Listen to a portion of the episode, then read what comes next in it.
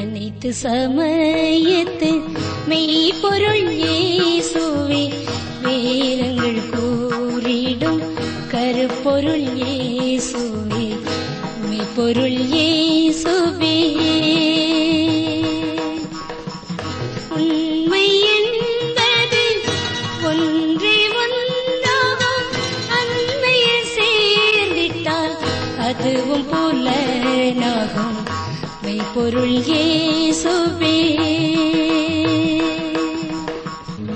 அன்பர்களே இக்காலை வேளையிலே மன பாரத்தோடும் மன சோர்வோடும் எழும்பி வேத ஆராய்ச்சி நிகழ்ச்சிகளை கேட்க அமர்ந்திருக்கிறீர்களா?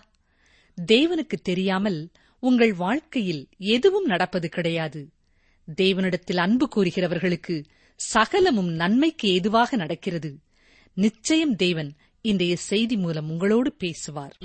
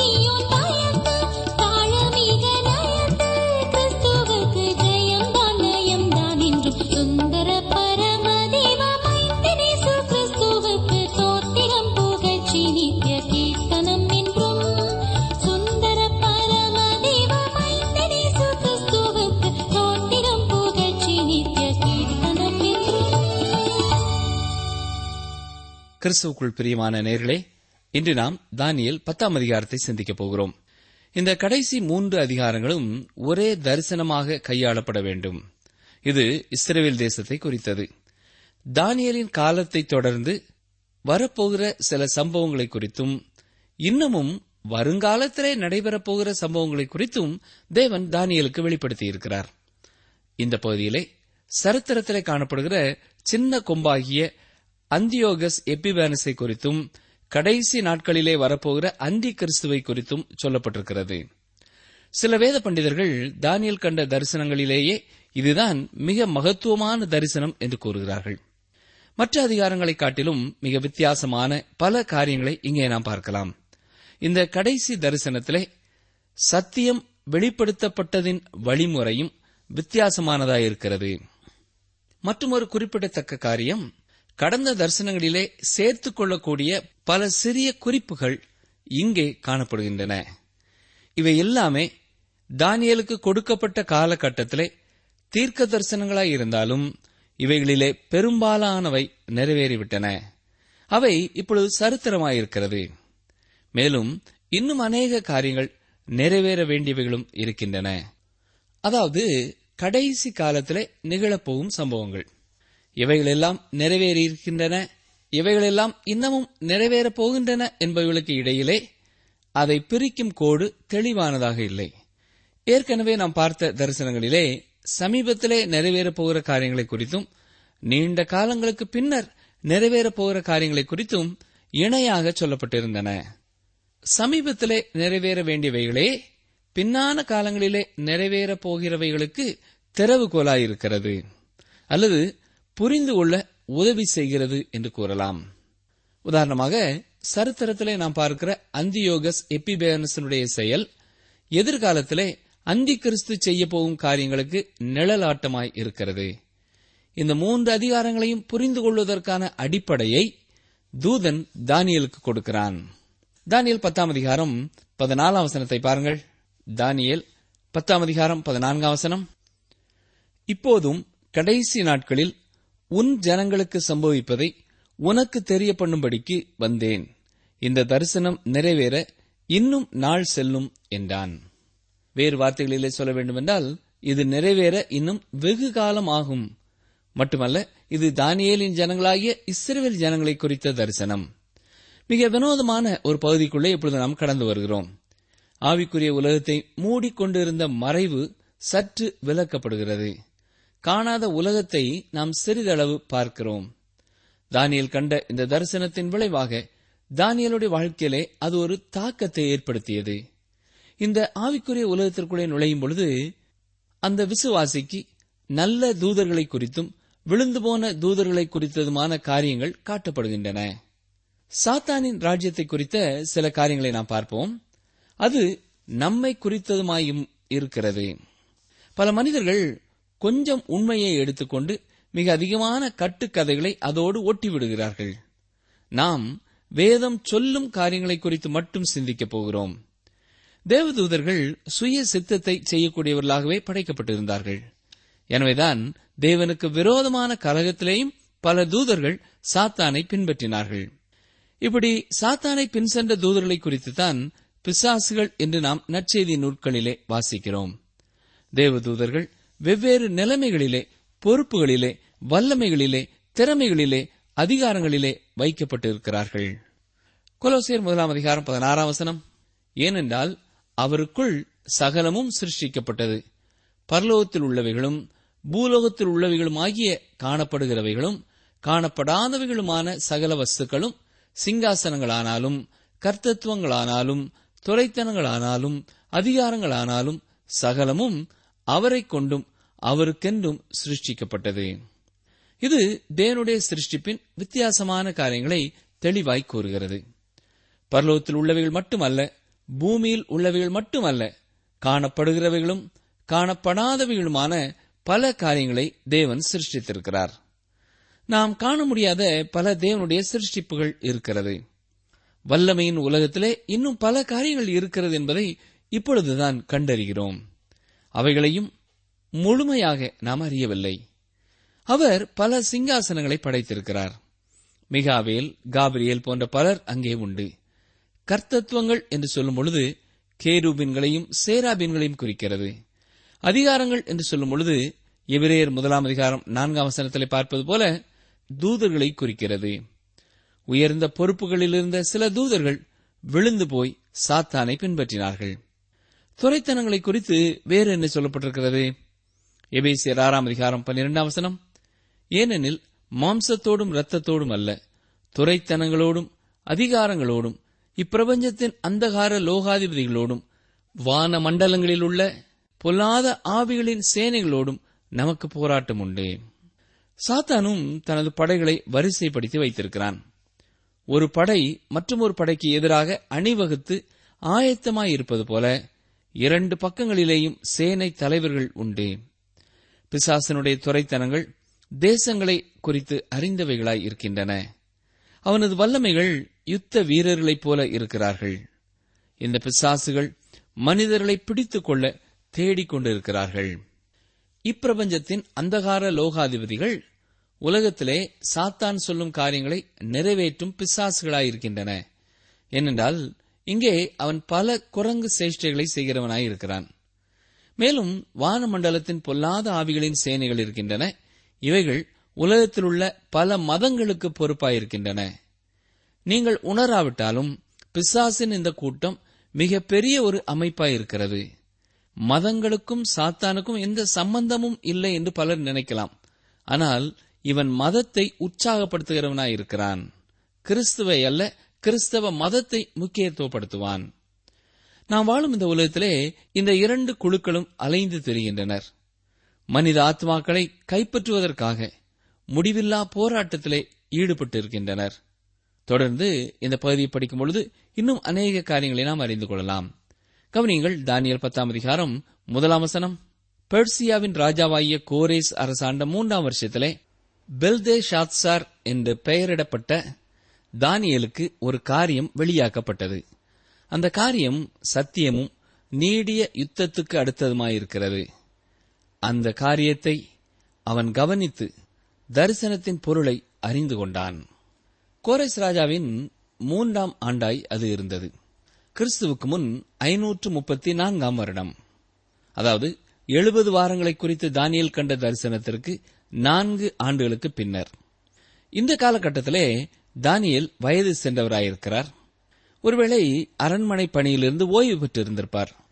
பத்தாம் அதிகாரம் முதலாம் வசனத்திலே தானியலுக்கு ஒரு காரியம் வெளியாக்கப்பட்டது என்று சொல்லப்பட்டிருக்கிறது. எனவே முன்பு போல் இல்லாமல் வித்தியாசமான ஒரு வகையிலே சத்தியம் அவருக்கு விளக்கி கொடுக்கப்பட்டிருக்கிறது. அந்த காரியம் சத்தியமும் நீடிய யுத்தத்திற்கு அடுத்ததுமாயிருக்கிறது என்று சொல்லும் பொழுது இறுதியான நிறைவேறுதல் சமீபத்திலே அல்ல பல காலங்கள் சென்ற பின்னர் நடைபெறும் காரியமாயிருக்கிறது என்பதை நாம் புரிந்து கொள்ளலாம். அந்த காரியத்தை அவன் கவனித்து தரிசனத்தின் பொருளை அறிந்து கொண்டான் என்று சொல்லும் பொழுது இந்த தரிசனமானது தெள்ள தெளிவாக தானியலால் புரிந்து கொள்ள முடிந்தது என்றும் கூறலாம். தானியல் பத்தாம் அதிகாரம் இரண்டாம் மூன்றாம் அவசரங்கள் அந்த நாட்களில் தானியலாகிய நான் மூன்று வாரம் முழுவதும் துக்கித்துக் கொண்டிருந்தேன். அந்த மூன்று வாரங்களாகிய நாட்கள் நிறைவேறும் மட்டும் ருசிகரமான அப்பத்தை நான் புசிக்கவும் இல்லை. இறைச்சியும் திராட்சரசமும் என் வாய்க்குள் போகவும் இல்லை. நான் பரிமள தைலம் பூசிக்கொள்ளவும் இல்லை. கவனித்தீர்களா? தானியல் மூன்று வாரங்களாக குளிக்கவில்லை. இவ்வாறாக தானியல் துக்கப்பட்டுக் கொண்டிருந்ததற்கான காரணம் நமக்கு கூறப்படவில்லை. ஆனால் நாம் ஓரளவு அதை யூகிக்கலாம். இது கோரேஸ் ராஜாவின் மூன்றாம் ஆண்டு. இந்த ஆண்டிலேதான் இஸ்ரவேல் ஜனங்கள் தங்கள் தேசத்திற்கு திரும்பி போவதற்கான கட்டளை கோரேசு பிறப்பித்தான். இதை குறித்து இஸ்ரா முதலாம் அதிகாரம் முதல் நான்கு வசனங்களிலே நாம் வாசிக்கலாம். இரண்டு ஆண்டுகள் உருண்டோடிவிட்டன. என்றாலும் செருபாவேலின் தலைமையிலே மிகச் சில இஸ்ரவேலரை தங்கள் தேசத்தை நோக்கி புறப்பட்டு சென்றிருக்கிறார்கள். அதாவது எஸ்ரா ஒரு கூட்ட மக்களை அழைத்துச் செல்வதற்கு முன்னரும் நெகேமியா ஒரு கூட்ட மக்களோடு கடந்து செல்வதற்கு முன்னரும் நடைபெற்ற சம்பவம் அது. இது தானியலுக்கு மிகுந்த துக்கத்தை கொடுத்த ஒரு காரியமாயிருந்திருக்கிறது. வயதான தீர்க்கதரிசியான தானியலுக்கு இருதயத்திலே மிக வேதனையை அது உண்டு பண்ணியது. ஒருவேளை இப்பொழுது தொண்ணூறு வயதிற்கும் மேலான வயதானவராய் அவர் இருந்திருக்க வேண்டும். தங்கள் சொந்த தேசத்திற்கு செல்ல இந்த யூத மக்கள் விருப்பமில்லாமல் இருக்கிறார்களே என்று வேதனைப்படுகிறார். கோரேஸ் ராஜாவின் முதலாம் ஆண்டு வரை பணியில் இருந்த இவர் இப்பொழுது ஓய்வு பெற்றுவிட்டார். முழுமையாக தேவனுடைய பணியிலே தன்னை ஈடுபடுத்திக் கொண்டிருக்கிறார். அவருடைய ஜெபத்திற்கான பதில் உடனே வராதபடினாலே மூன்று வாரங்கள் தொடர்ந்து உபவாசித்துக் கொண்டிருந்தார். தானியல் பத்தாம் அதிகாரம் நான்காம் வசனம். முதலாம் மாதம் இருபத்தி நாலாம் தேதியிலே நான் இதக்கேல் என்னும் பெரிய ஆற்றங்கரையிலிருந்து இந்த வெளிப்பாட்டை அல்லது தரிசனத்தை அவர் பெற்றுக்கொண்ட இடத்தை குறித்தும் நாளை குறித்தும் மிக தெளிவாக கூறியிருக்கிறார். இதற்கேல் ஆற்றங்கரையிலே அவர் அமர்ந்திருக்கிறார். இந்த நதி இன்று டைகிரிஸ் நதி என்று அழைக்கப்படுகிறது. நிசான் மாதத்திலே இருபத்தி நாலாம் தேதி அதாவது ஏப்ரல் இருபத்தி நாலாம் தேதி. மிக தெளிவாக அங்கே நாளை குறிப்பிட்டிருக்கிறார். எனவே இந்த புத்தகத்தை குறை பேசுகிறவர்களுக்கு இதை குறித்து வித்தியாசமாக பேச வழி இல்லை இங்கே மகிமைப்படுத்தப்பட்ட கிறிஸ்துவை தானியல் கண்டார் என்று கூறலாம். மோசேயோ எலியாவோ இயேசுவின் மறுரூபத்தை காணும் முன்னதாக தானியல் அதை கண்டிருக்கிறார். எப்பொழுதுமே எல்லா காரியங்களுக்கும் மூன்று பிரதிநிதிகள் இருக்க வேண்டும். மோசே நியாயப்பிரமாணத்திற்கு பிரதிநிதியாயிருக்கிறார். எலியா தீர்க்கதரிசிகளின் சார்பில் நிற்கிறார். தானியல் சிறைப்பிடிப்பிற்குள்ளே கடந்து சென்றவர்களின் பிரதிநிதியாய் இருக்கிறார். அவருக்கும் இப்பொழுது மகிமைப்படுத்தப்பட்ட கிறிஸ்து காண்பிக்கப்படுகிறார்.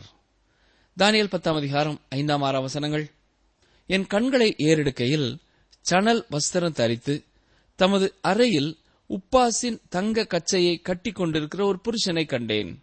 அவருடைய சரீரம் படிக பச்சையைப் போலவும் அவருடைய முகம் மின்னலின் பிரகாசத்தைப் போலவும் அவருடைய கண்கள் எரிகிற தீபங்களைப் போலவும் அவருடைய புயங்களும் அவருடைய கால்களும் துலக்கப்பட்ட வெண்கல நிறத்தைப் போலவும் அவருடைய வார்த்தைகளின் சத்தம் ஜன கூட்டத்தின் ஆரவாரத்தைப் போலவும் இருந்தது.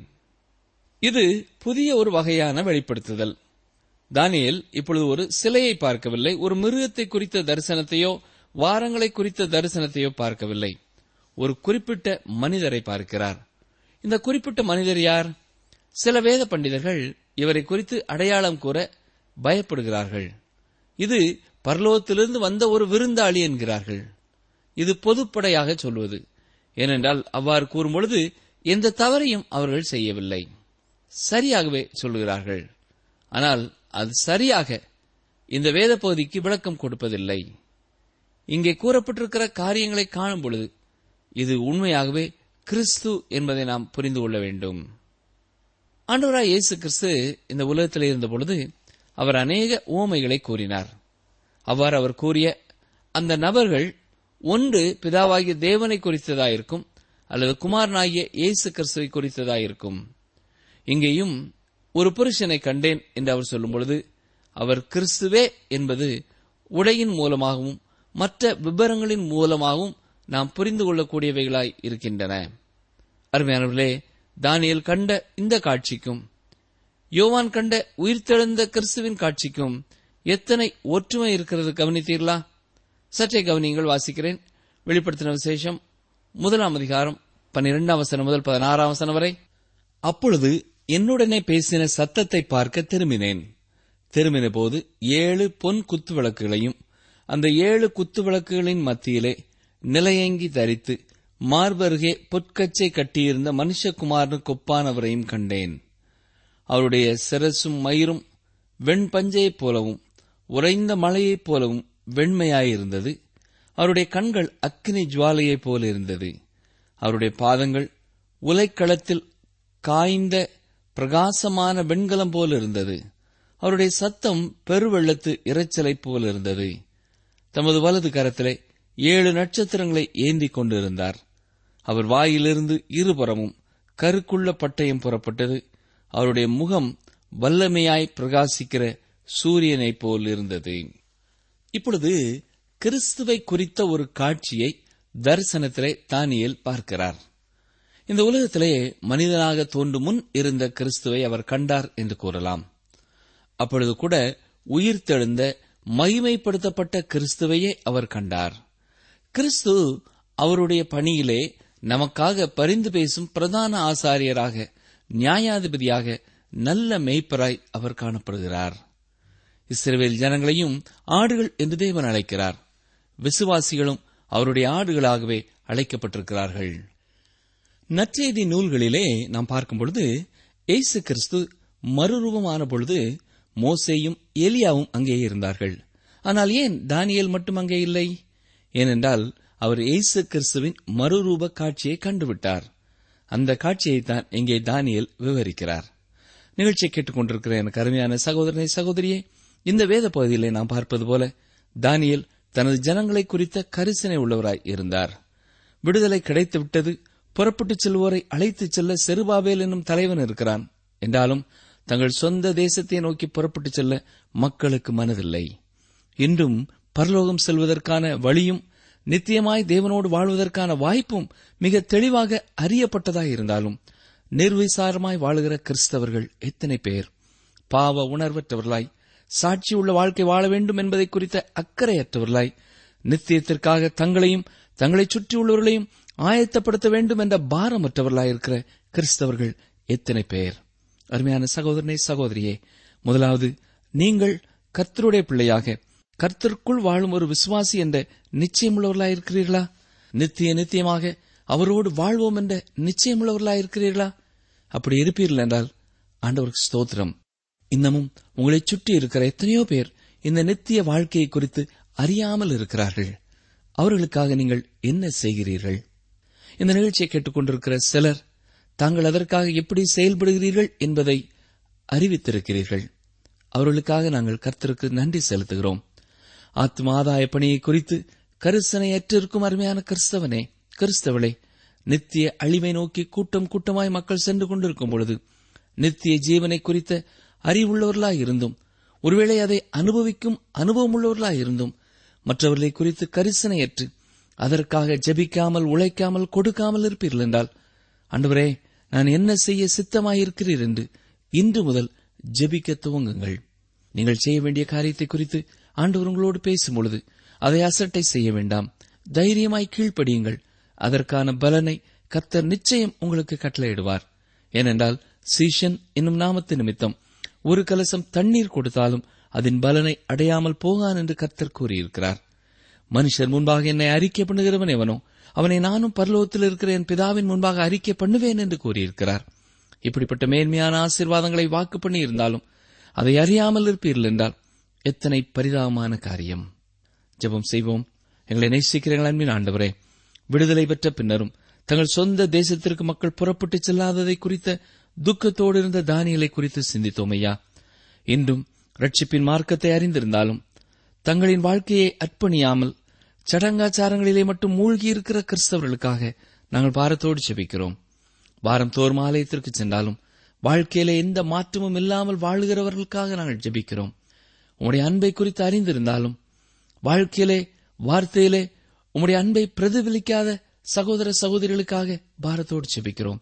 அப்படிப்பட்ட யாராவது இன்று இந்த வார்த்தைகளை கேட்டுக்கொண்டிருப்பார்கள் என்றால் அவர்களோடு நீர் தொடர்ந்து பேசி அவர்களை தூக்கி எடுத்து பயனுள்ள பாத்திரங்களாய் மாற்ற உம்முடைய கரங்களிலேயே ஒப்படைக்கிறோம்.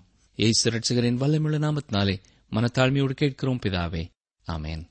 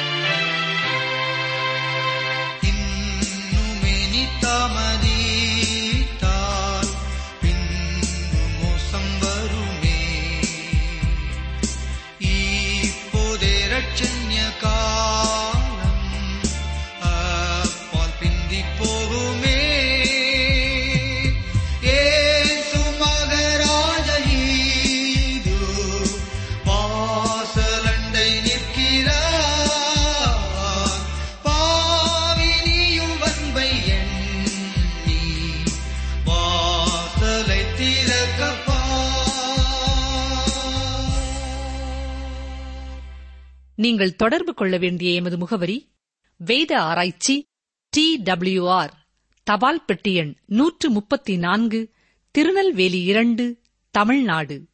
எங்கள் தொலைபேசி எண் தொன்னூற்று நான்கு நாற்பத்தி இரண்டு இருபத்தி ஐந்து இருபத்தி ஆறு இருபத்தி ஏழு மற்றும் ஒரு தொலைபேசி எண் ஒன்பது ஐந்து எட்டு ஐந்து நான்கு ஆறு பூஜ்ஜியம் நான்கு ஆறு பூஜ்ஜியம். எங்கள் இமெயில் முகவரி Tamil TDP at radio eight eight two dot com கர்த்தருடைய வசனம் புடமிடப்பட்டது. தம்மை நம்புகிற அனைவருக்கும் அவர் கேடகமாயிருக்கிறார். இரண்டு சாமுவேல் இருபத்தி இரண்டு முப்பத்தி ஒன்று. கர்த்தருடைய வசனம் புடமிடப்பட்டது. தம்மை நம்புகிற அனைவருக்கும் அவர் கேடகமாயிருக்கிறார். இரண்டு சாமுவேல் இருபத்தி இரண்டு முப்பத்தி ஒன்று.